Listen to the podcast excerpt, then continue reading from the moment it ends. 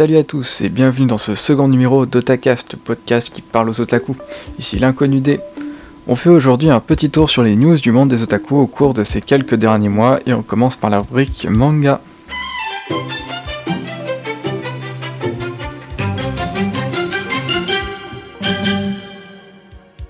Première news du jour, une très bonne nouvelle, le lancement de Burn the Witch est enfin annoncé. Kitekubo a annoncé que son prochain manga sera un one-shot de 4 chapitres et qu'il n'avait pas l'intention d'en faire une série. Rappelons que le film d'animation Burn the Witch est annoncé pour cet automne.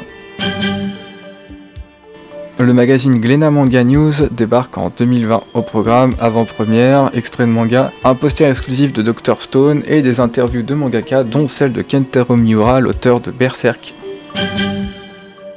Passons aux news bien moins réjouissantes.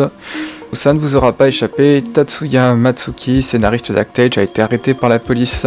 Il a été arrêté pour des gestes indécents sur des jeunes filles de 10 à 19 ans. En conséquence, le Shonen Jump Magazine a stoppé la série et a annoncé que, pour ne pas pénaliser la dessinatrice Usazaki Shiro, ils lui proposeront très vite de nouveaux projets.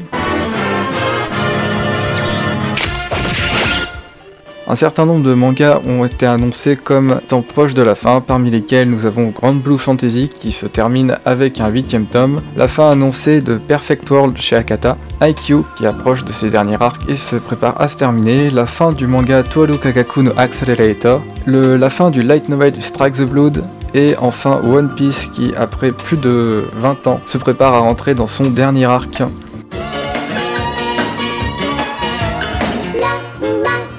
Sans transition, on enchaîne avec les news animées. On commence par une excellente nouvelle. Akira est de retour au cinéma en 4K dès le 19 août. Le film légendaire de Katsuhiro Otomo, sorti en 1988, ressort enfin sur grand écran pour le plaisir de tous les gens de bon goût. Si jamais vous avez l'occasion, franchement, allez-y.